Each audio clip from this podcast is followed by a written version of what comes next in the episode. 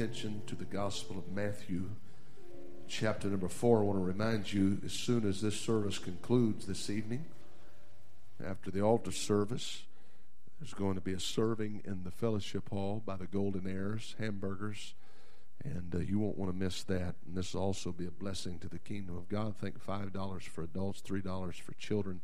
Is it 11 and under? Uh, 11 and under, $3. So you can't beat a deal like that. I promise you, you couldn't even go to McDonald's. And McDonald's, you don't know if you're eating real hamburger or not. Amen. At least we promise you, you're going to get your money's worth. So you'll enjoy the fellowship and the camaraderie of the people of God. Let's go over and patronize the uh, Golden Heirs this evening. Praise God. Matthew chapter number four um, really is an account written after the account that I read this morning in the Gospel of Luke. I read about Jesus coming to the synagogue at Nazareth on the Sabbath day and standing up for to read. And these are just the events previous to that. This is the wilderness temptation, as it's often referred to. And uh, I just felt this on my heart tonight. Chapter number 4 and verse 1 Then was Jesus led up of the Spirit into the wilderness to be tempted of the devil. And when he had fasted 40 days and 40 nights, he was afterward a hungered. And when the tempter came to him, he said, If thou be the Son of God, command that these stones be made bread. But he answered and said, It is written, Man shall not live by bread alone, but by every word that proceedeth out of the mouth of God. Then the devil taketh him up into the holy city and setteth him on a pinnacle of the temple and saith unto him, If thou be the Son of God, cast thyself down, for it is written, He shall give his angels charge concerning thee, and their hands they shall bear thee up, lest at any time thou dash thy foot against a stone. And Jesus said unto them, It is written again, Thou shalt not tempt the Lord thy God. Verse 8, and again, the devil's persistent, isn't he? The devil taketh him up into a exceeding high mountain and showeth him all the kingdoms of the world. In another place, it says in a moment that he showed him all the kingdoms of the world. I'm going to tell you, everything this world has to offer can be seen in just a little bit. Doesn't take a whole long time, does it? It said, It showeth him all the kingdoms of the world and the glory of them. And saith unto him, All these things will I give thee if thou wilt fall down. Notice what he said, and worship me. Then saith Jesus unto him, Then saith Jesus unto him, Get thee hence, Satan, for it is written, Thou shalt worship the Lord thy God, and him only shalt thou serve. Then the devil leaveth him. Everybody say, The devil leaveth him. And behold, angels came and ministered unto him. Praise the Lord. Now I see a couple of for instances here in verses 10 and verses 11 it said then saith jesus unto him get thee hence satan for it is written thou shalt worship the lord thy god and him only shalt thou serve. And then it says in verse 11 then the devil leaveth him. And i simply want to use that as a subject title tonight then the devil leaveth him. Praise God. Let's lift up our hands once again and let's pray for the touch of God. In the remainder of this service, we need His anointing. Would you pray fervently with me right now? Raise your voice and let's pray, pray together right now. God, we're asking you to move and work as only you can do. I'm praying, God, that you would minister to the various needs of this congregation tonight minister to every heart that is in this building. Encourage us as a church and strengthen us in your word. We thank you and praise you for it. In the name of Jesus, would you worship the Lord with me right now?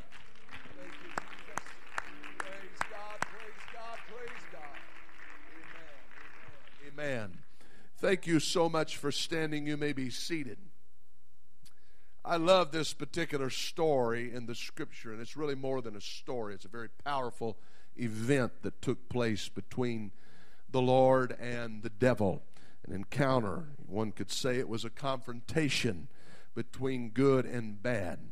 But I love this story because it answers a lot of questions that we have as we walk with God. First of all, it says that Jesus was led by the Spirit into the wilderness to be tempted by the devil. Another gospel account says that he was driven by the Spirit into the wilderness.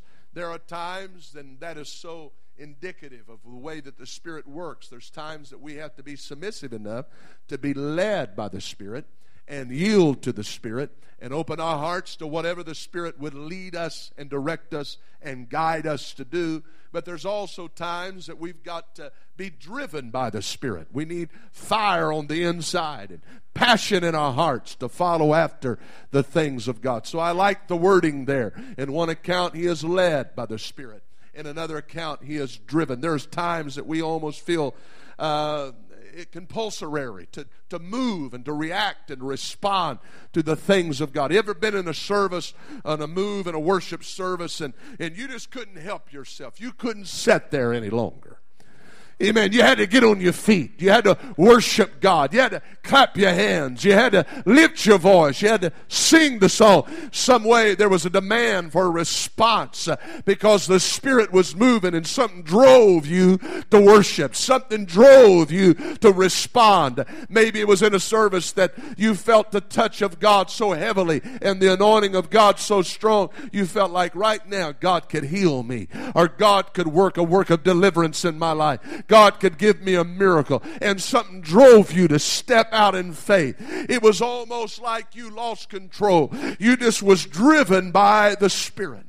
Aren't you thankful for those times when the Spirit drives us? And then there's times that we are led of the Spirit in a service, and God gives us the option of rejecting and, and not responding and setting back and allowing the Spirit of God to move on by us. I don't know about you, but I don't want to be left out anytime the Spirit of God is moving. If God is directing and moving and working, I want to be slap dab in the middle of what the Lord is doing and what the Lord has for us. I want to be led by Him. I want to be directed by Him. I want Him to lead me into the places in the Spirit that He wants me to go. But the Bible tells us in our text tonight that Jesus was led by the Spirit into the wilderness to be tempted by the devil. And I realize that in some ways that's hard for us to fathom. That the possibility exists that when we go through trials, when we face opposition and resistance from the enemy, that uh, there are actually times when it's orchestrated and designed by God to test our character, to test our determination and our resolve to serve the Lord even more difficult for us to understand is the fact that God allows the devil to be used in this process. The Bible tells us that all power is of God, and the powers that be are ordained of God. Even the devil's power is ordained of God. He is there to somewhat try us and to, to help us in this journey to prove our relationship with God. God wants a bride that is chaste. He wants a bride that is pure, that is without spot or blemish or any such thing, the scripture says. He wants a spotless bride to stand before Him. Amen. A bride that has been proven their faithfulness towards the Lord. But the Bible says it very plain here that it is a necessary process that we be tried and tempted of the devil. 1 Corinthians chapter 3 and verse 13 says, Every man's work. Everybody say every man. That means nobody's exempt. Every man's work shall be made manifest, for the days shall declare it, because it shall be revealed by fire, and the fire shall try every man's work of what sort it is. So, according to this passage, fire does not destroy, it does not uh, extinguish or it does not take away from a true saint of God, but rather it distinguishes them and it declares them for what they are made of and who they are and whether or not they really have a desire to serve God. First Peter 1 and 7 tells us more about this process that I'm talking about tonight when it says that the trial of your faith being much more precious than of gold that perisheth though it be tried with fire might be found unto praise and honor and glory at the appearing of Jesus Christ. This tells us that a true believer is like gold that has been placed in the furnace, that's been placed in the fire. And when we come forth, we're more pure, we're more valuable than when we first went into that circumstance, into that fiery trial that the Bible talks about. It also encourages us that whatever that we might be sent into, that God would not send us into it if He was not faithful enough to bring us out of it and to see us through it. I preached a message some years ago, and it was simply this if you can take it, you can make it. Praise the Lord.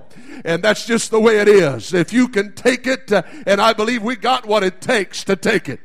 I believe we got the Holy Ghost, which is greater than anything that we might encounter, that we might face, uh, anything that might rise its head against us. Uh, greater is He that is within us. Come on, I still believe that scripture tonight, than He that is in the world. Praise God. Somebody ought to clap their hands right there and worship the Lord a little bit. My trial is not going to weaken me. My trial is not going to bring me down. But my trial is going to strengthen me for the purposes of God. God is trying to make a saint out of me. God is trying to make something better out of me.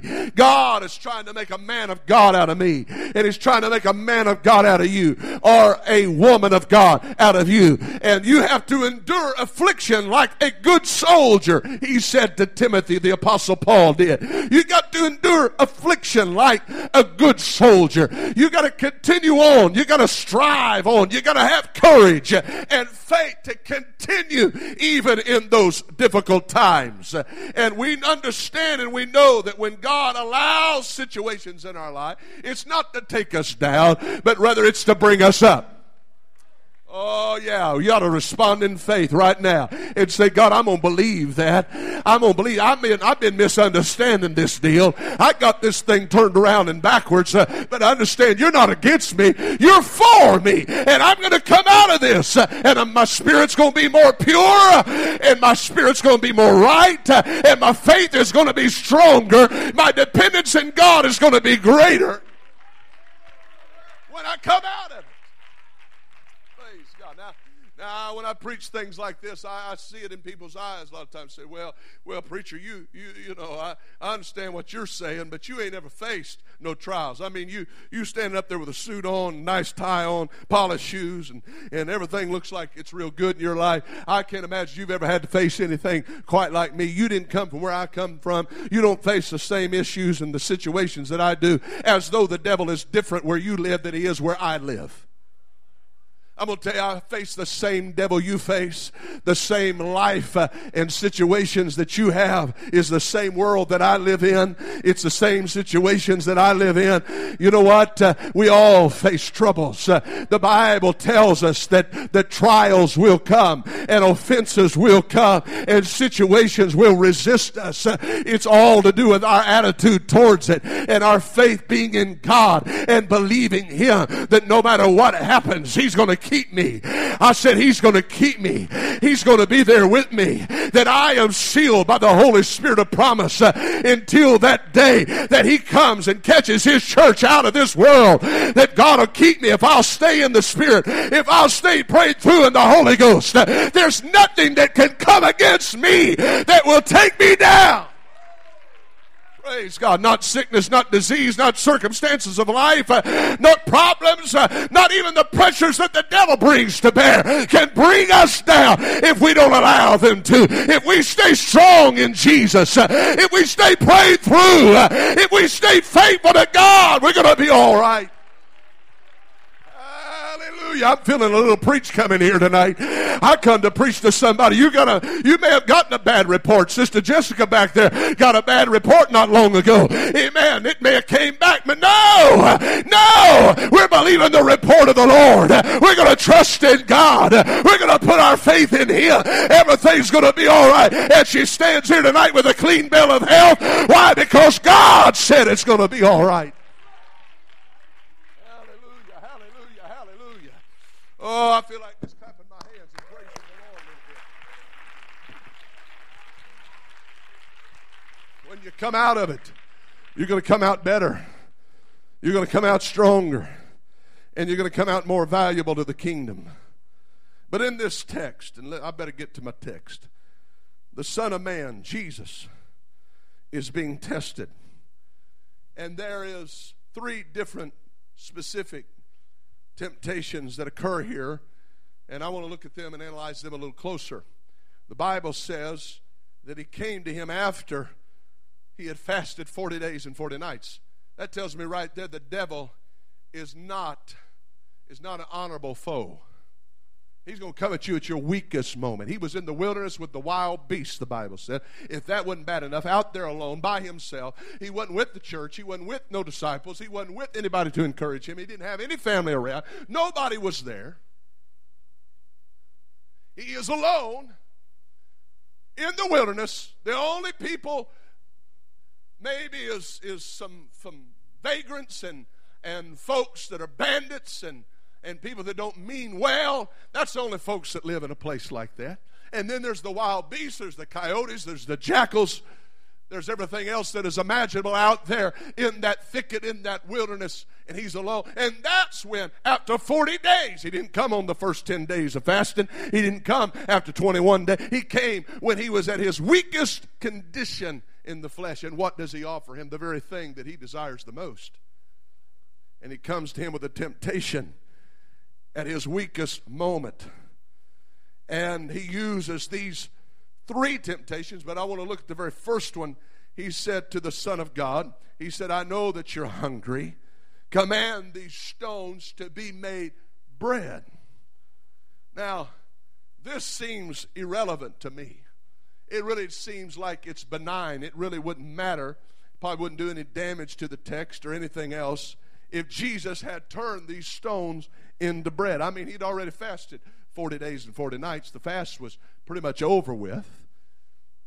If he'd have changed these stones into bread, it'd have saved him a trip to the convenience store. It would have saved him having to find something to eat. And uh, we possibly would be preaching about it tonight that he can change stones into bread. I mean, we got a miracle working God. And it probably wouldn't have done any damage to anything.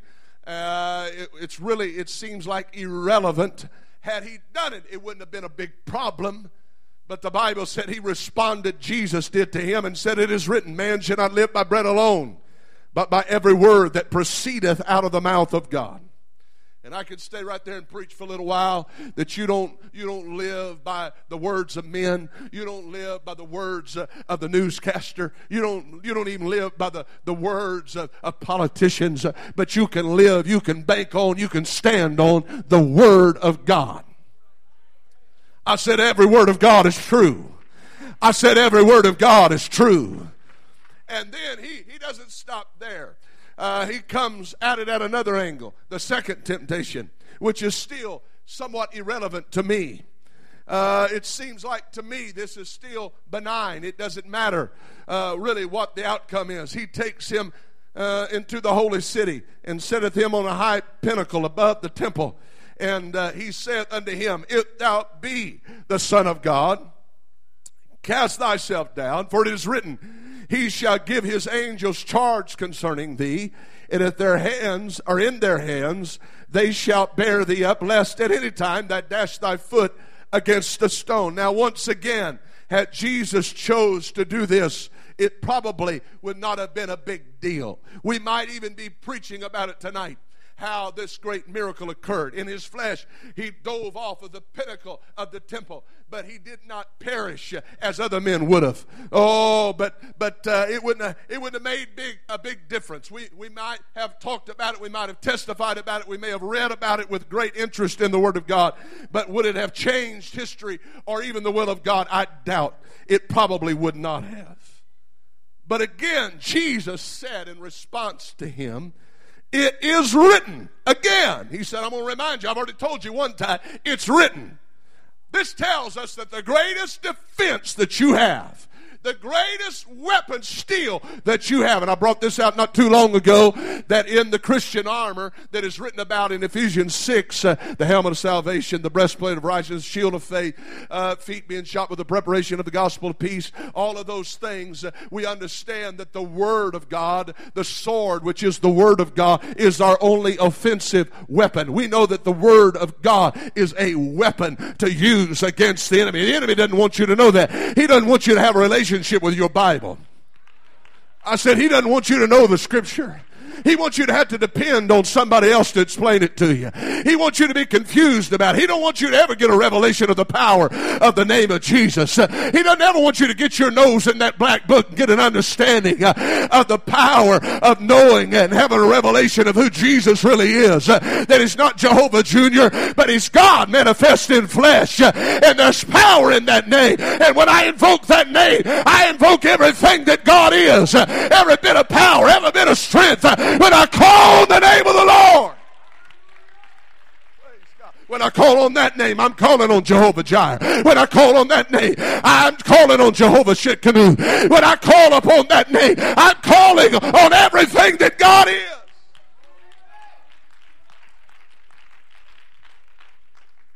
And so we understand that he said again, That shall not tempt the Lord thy God. And there's a reason why he did not fall prey to these temptations. And I'll get to that in just a moment.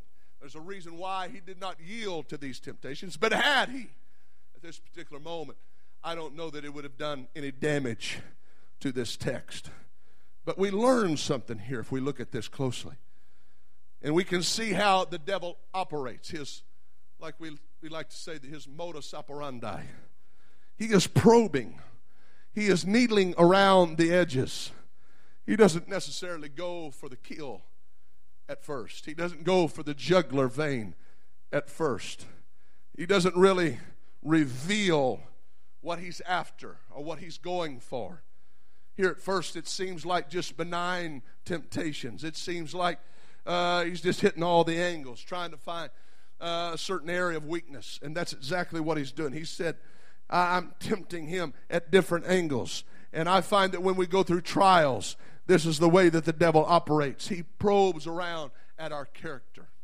I want you to hear me tonight.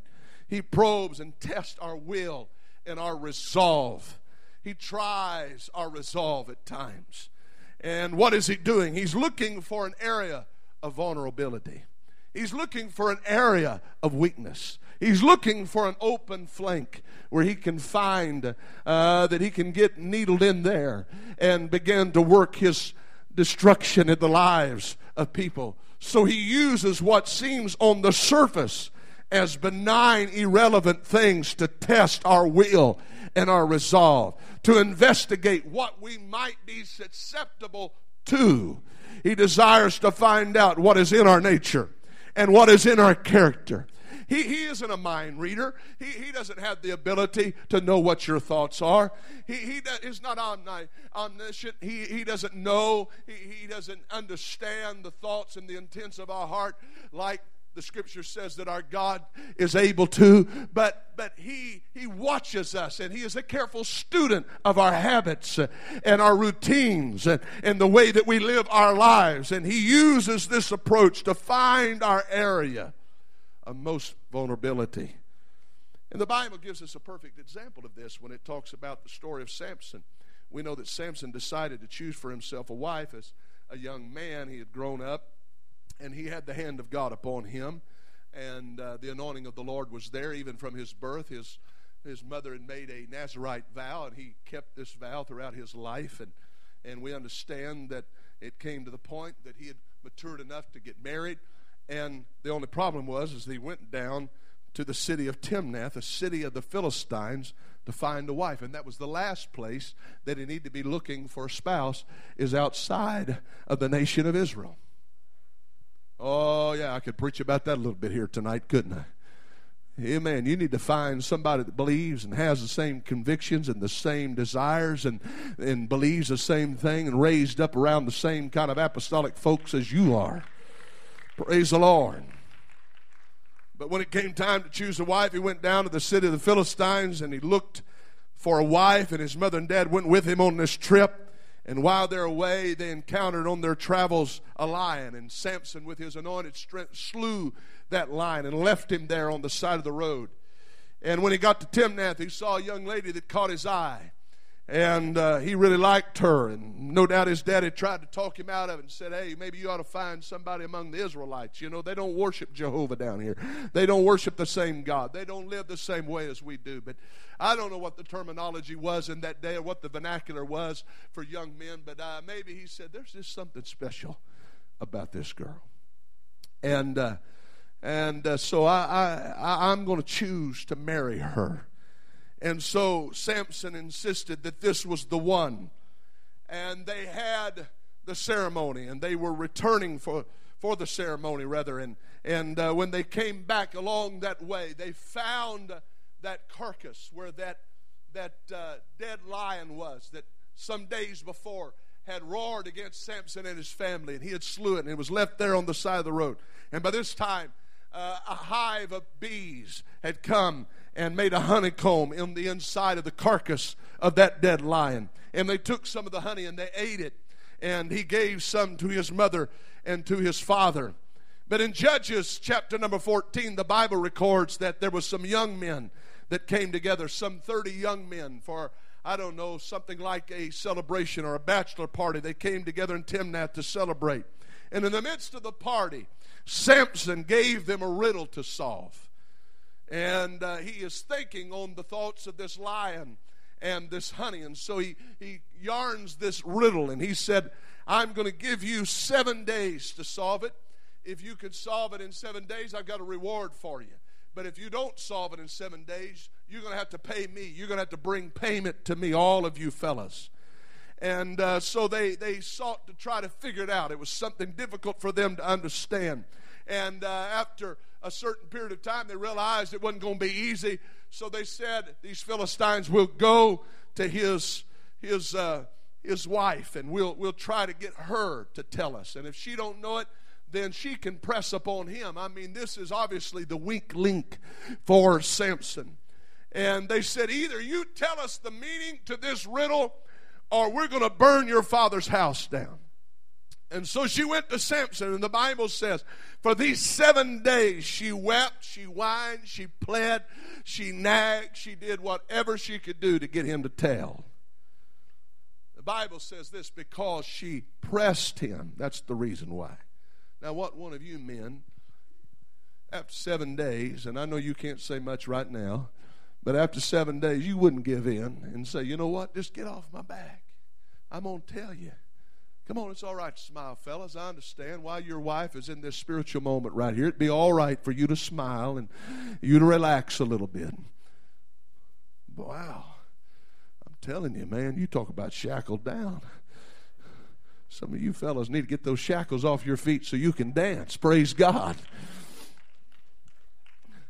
Winston Churchill and Lady Astor during World War II had a very adversarial relationship. She once made a statement in a newspaper. She said, If Winston Ch- Churchill was my husband, I'd poison his tea. Winston Churchill was never one to be outdone. He made this reply. He said, If Lady Astor was my wife, he said, I'd drink the tea. Praise God. So finally, in a moment of weakness, after being pressed, after she would just relentlessly bombarding him, she told, or he told her, the meaning of this riddle. And she told the young men, and the young men came and told Samson the answer to the riddle. Now, we know that Samson didn't fall for their deceit. But what was really going on here? I'll tell you what was going on. Satan was trying, he was endeavoring to find a weakness in the character and in the nature of Samson.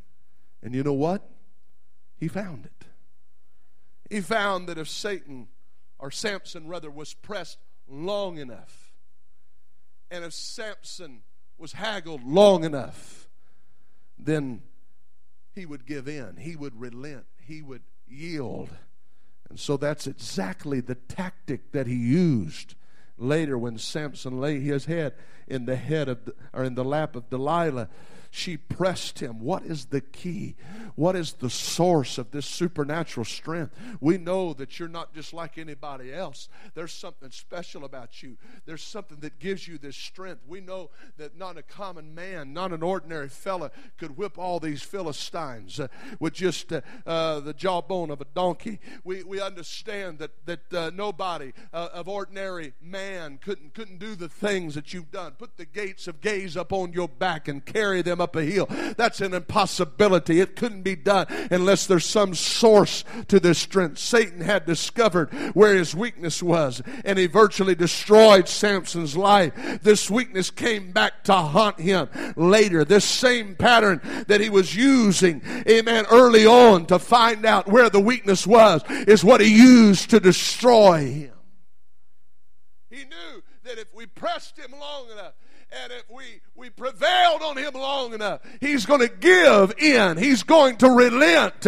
He's going to compromise his convictions. And this is exactly the pattern that he's using upon Jesus in the wilderness temptation. These first two temptations may seem benign, they may seem irrelevant, but you're going to find out in walking with God and dealing with the devil that there is no such thing as a benign temptation.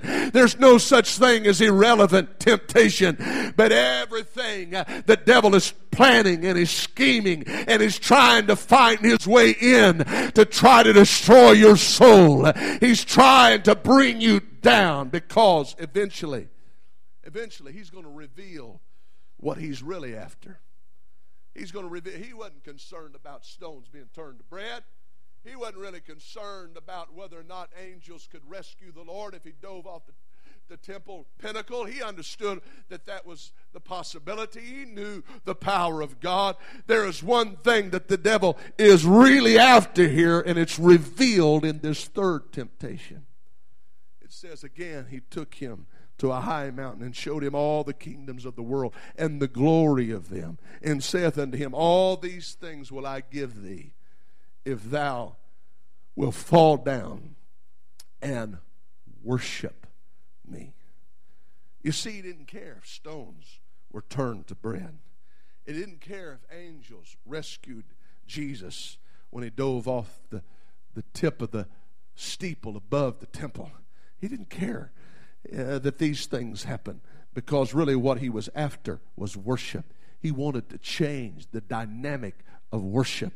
And that's what the devil is really after. He's never happy. He's never satisfied as long as God's people are worshiping and feeling the liberty of the Spirit and coming into the presence of God because he knows, like nobody else, the effects and the power of real, true heart felt sincere. I'm not talking about performance. I'm not talking about sensationalism. I'm not talking about a show. I'm not talking about any of that. But I'm talking about when somebody sincerely from their heart comes into the presence of the Lord, throws their hands in the air and says, God, I come to worship you. I come to praise you. The devil knows the effects of that. He knows the power of that. He understands that God is moved by worship. He was an eyewitness uh, in heaven as angels begin to worship God and sing songs of praise uh, unto the Lord. Uh, he, he knows, he, he has a, a first hand account and experience of being there and watching God as he is moved and satisfied by worship being given unto him. He knows how that touches the heart of God. He knows that that moves God. He knows that His presence Uh, begins to be stirred uh, when worship and praise is given unto God and he wants to stop it. I said he wants to cut it off. He doesn't want it to happen.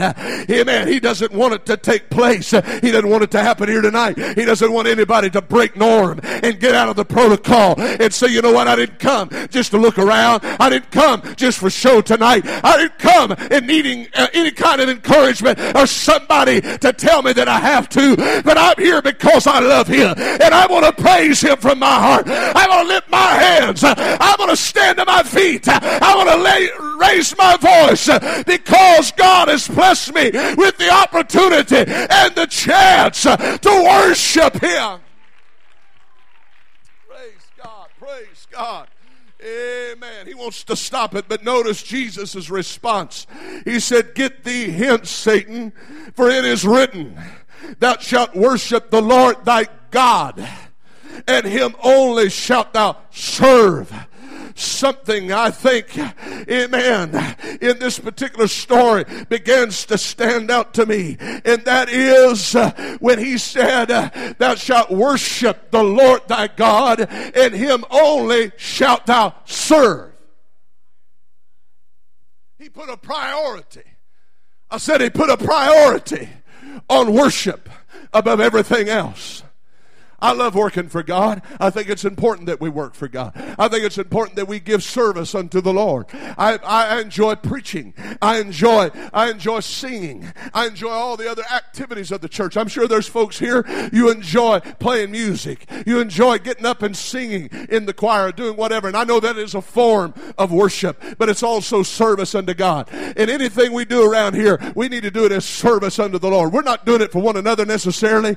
We're not necessarily doing it for anybody to pat us on the back and give us a that a boy, but we're doing it because we're doing it unto the Lord. And when we do it unto the Lord, we're doing it with the right motivation. When we do it unto the Lord, we know that God will reward it. When we're doing it unto the Lord, we don't get a bad spirit when we're unappreciated. When we do it unto the Lord, we're not looking for a thank you. We're not looking for some kind of reward to be given to us. Uh, amen. Because we know we got an eternal reward. We know that God sees everything. We know that He keeps accurate records and He's going to take care of us.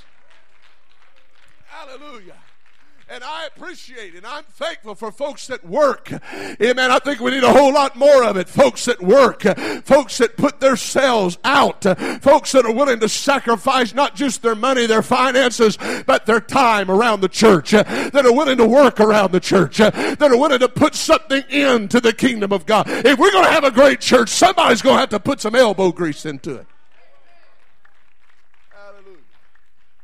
Mistakes I've made as a pastor is we hire everything done around here just about.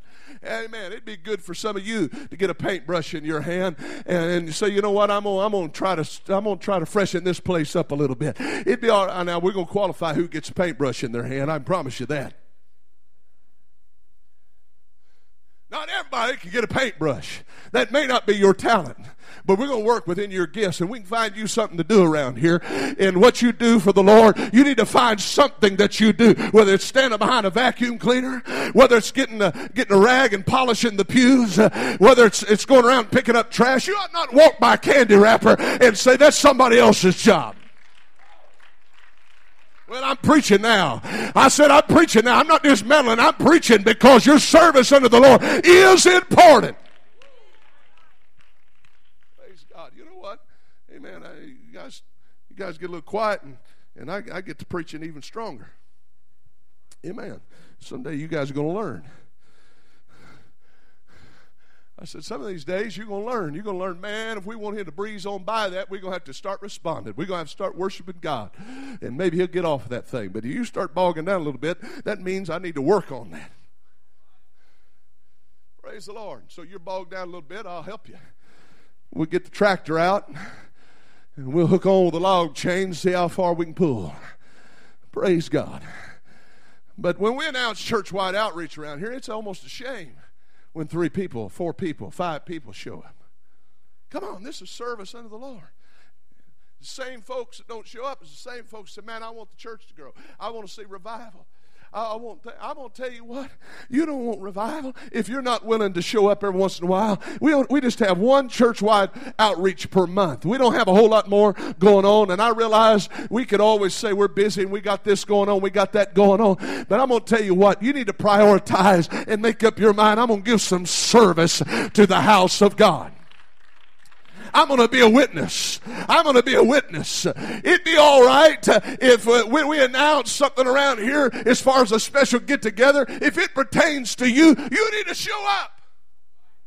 Come on, we got young marrieds, we got singles, we got used to be marrieds, we got we got it all. We got everything.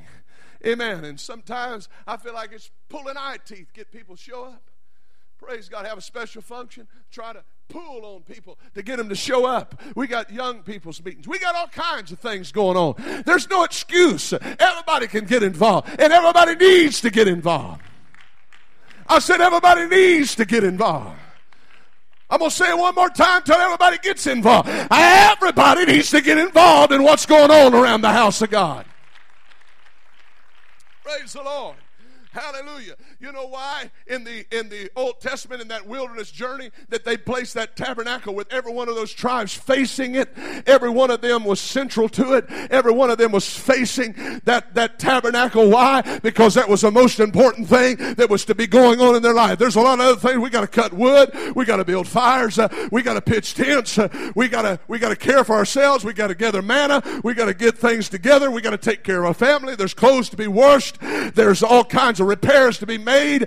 But I'm going to tell you what, still the most important thing is God. Still the most important thing is the things of God. Still the most important thing is the church. Hallelujah! Preaching tonight. It's still the church. It's gonna, if you're gonna get out of this world, you're gonna have to be in the church. I said, if you're gonna make the rapture, he's coming back for a church not coming back. Your job's going to stay here, brother. Your money's going to stay here. Your career's going to stay here. Your car, your house, your clothes, it's all going to be left here. Moth and dust is going to bring them to corruption. The Bible said they'll melt with a fervent heat, but there's one thing that's going to live forever. That's your soul.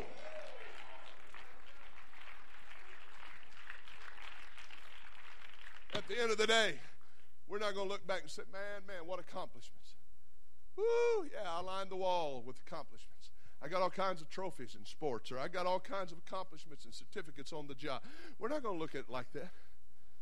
It's going to be what you laid up on the other side. The Bible said when you work for God and you serve the Lord, you're laying up treasures. Amen. Is that what it says? He said we're, we're striving for an incorruptible crown. Things of this world is going to corrode. They're going to be corruptible. You buy a new car tonight, it may be slick, shiny, and nice, smell like new car. I mean, be a be a happy day for you. But I'm gonna tell you something, man. I, I bought them before. You you going down the road a little while, and you just about get the itch to thinking, but but this this car is getting kind of old. I, I kind of need a different car.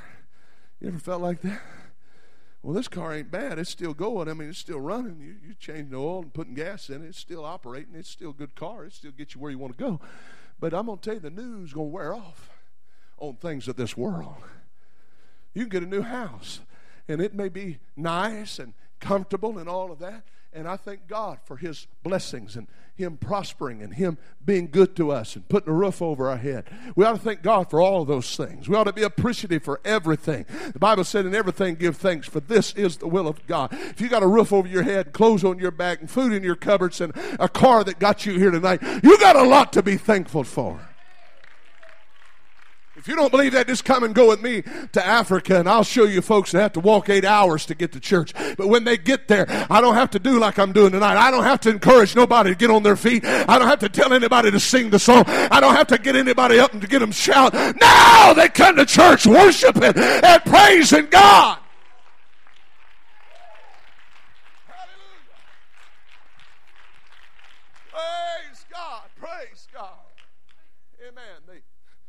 Service to God is what's going to mean the most to you in the end.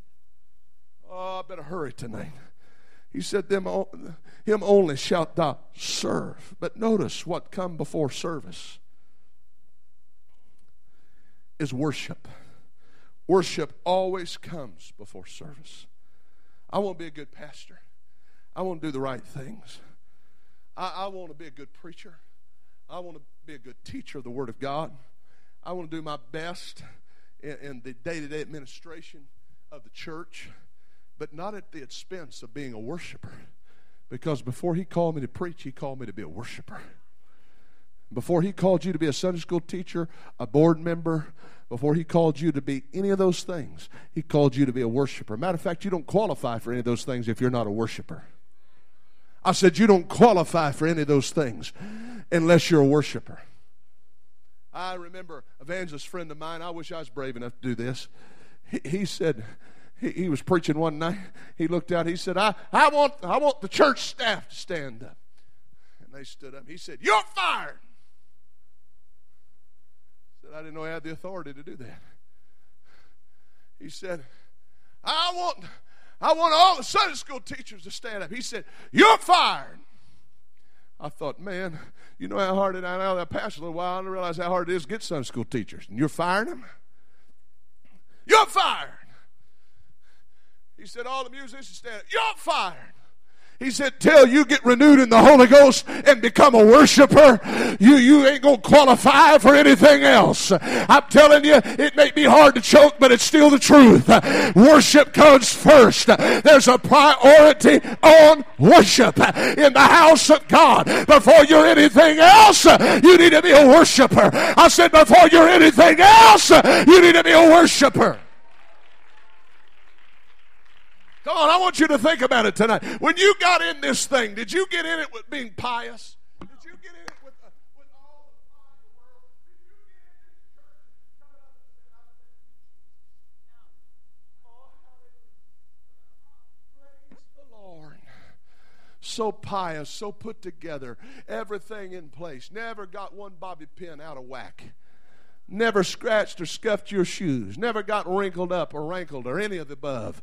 You, nothing, and not one hair got out of place. I mean, it was all you was still just as manicured as when you walked in the house. No, when you got the Holy Ghost, uh, you didn't care how many tears you had to cry.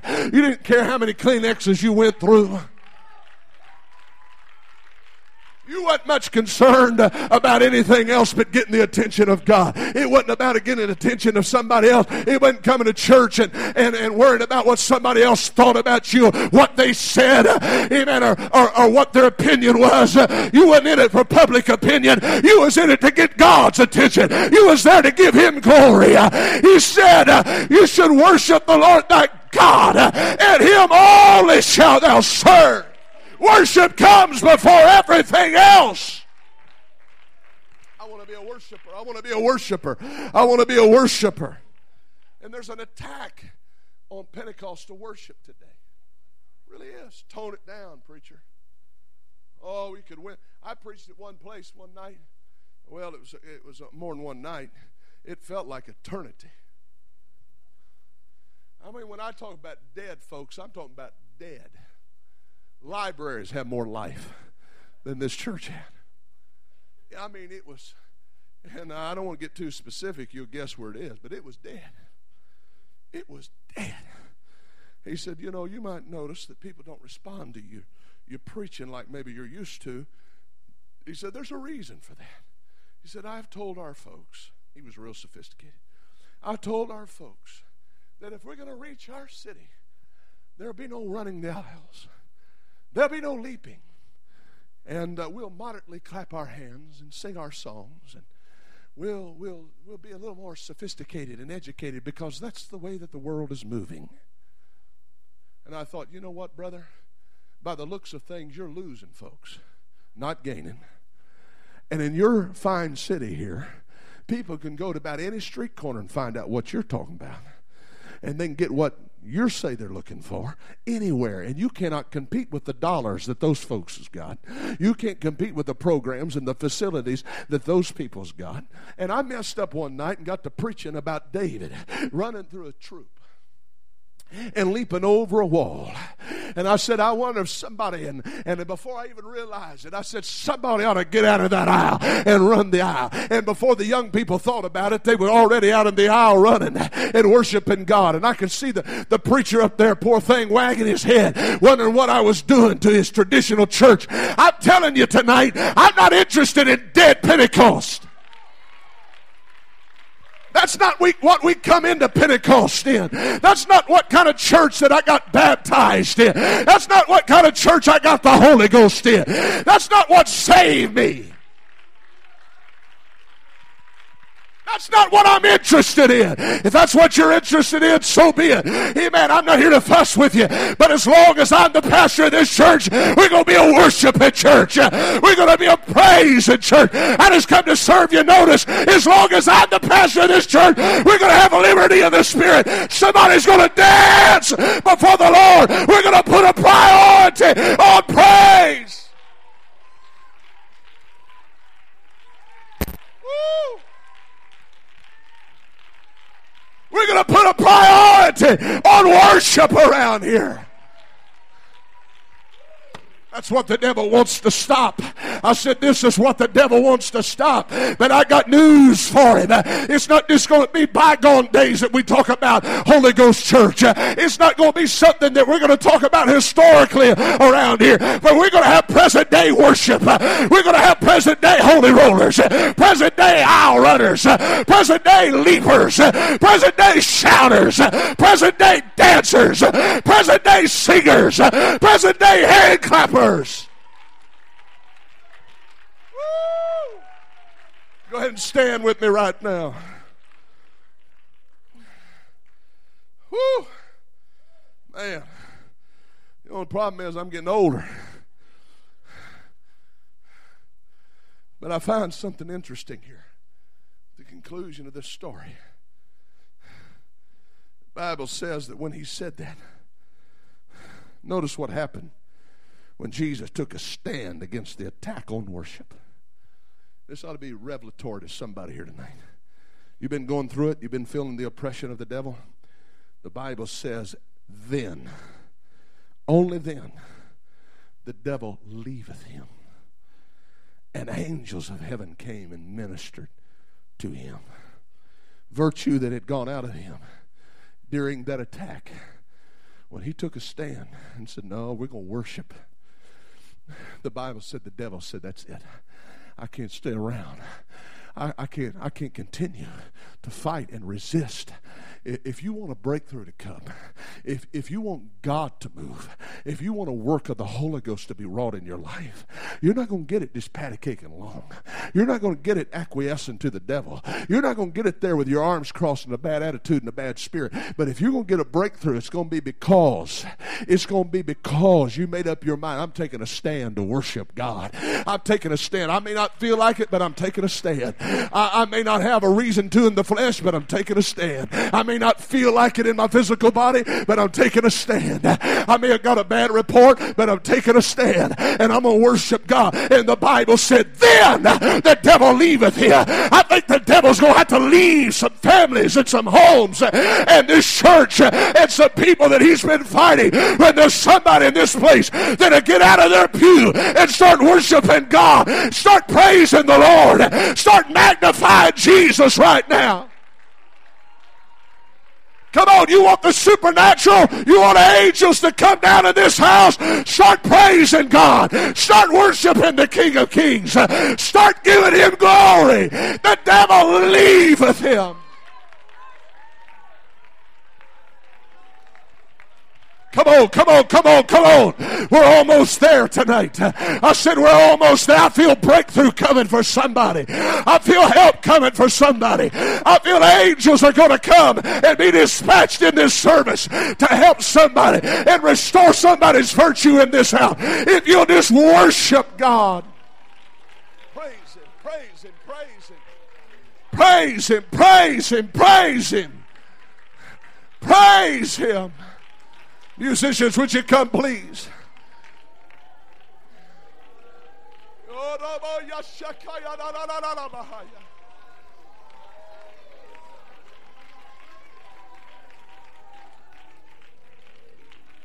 Devil!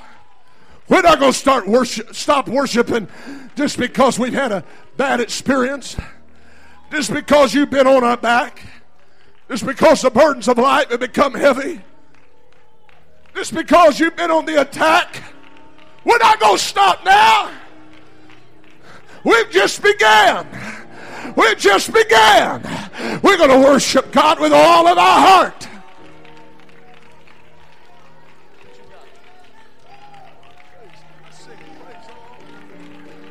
I'm gonna dance all over this house. I'm gonna praise my Jesus. Come on, how about it? walls come down. Has anybody got a little worship left in your heart tonight?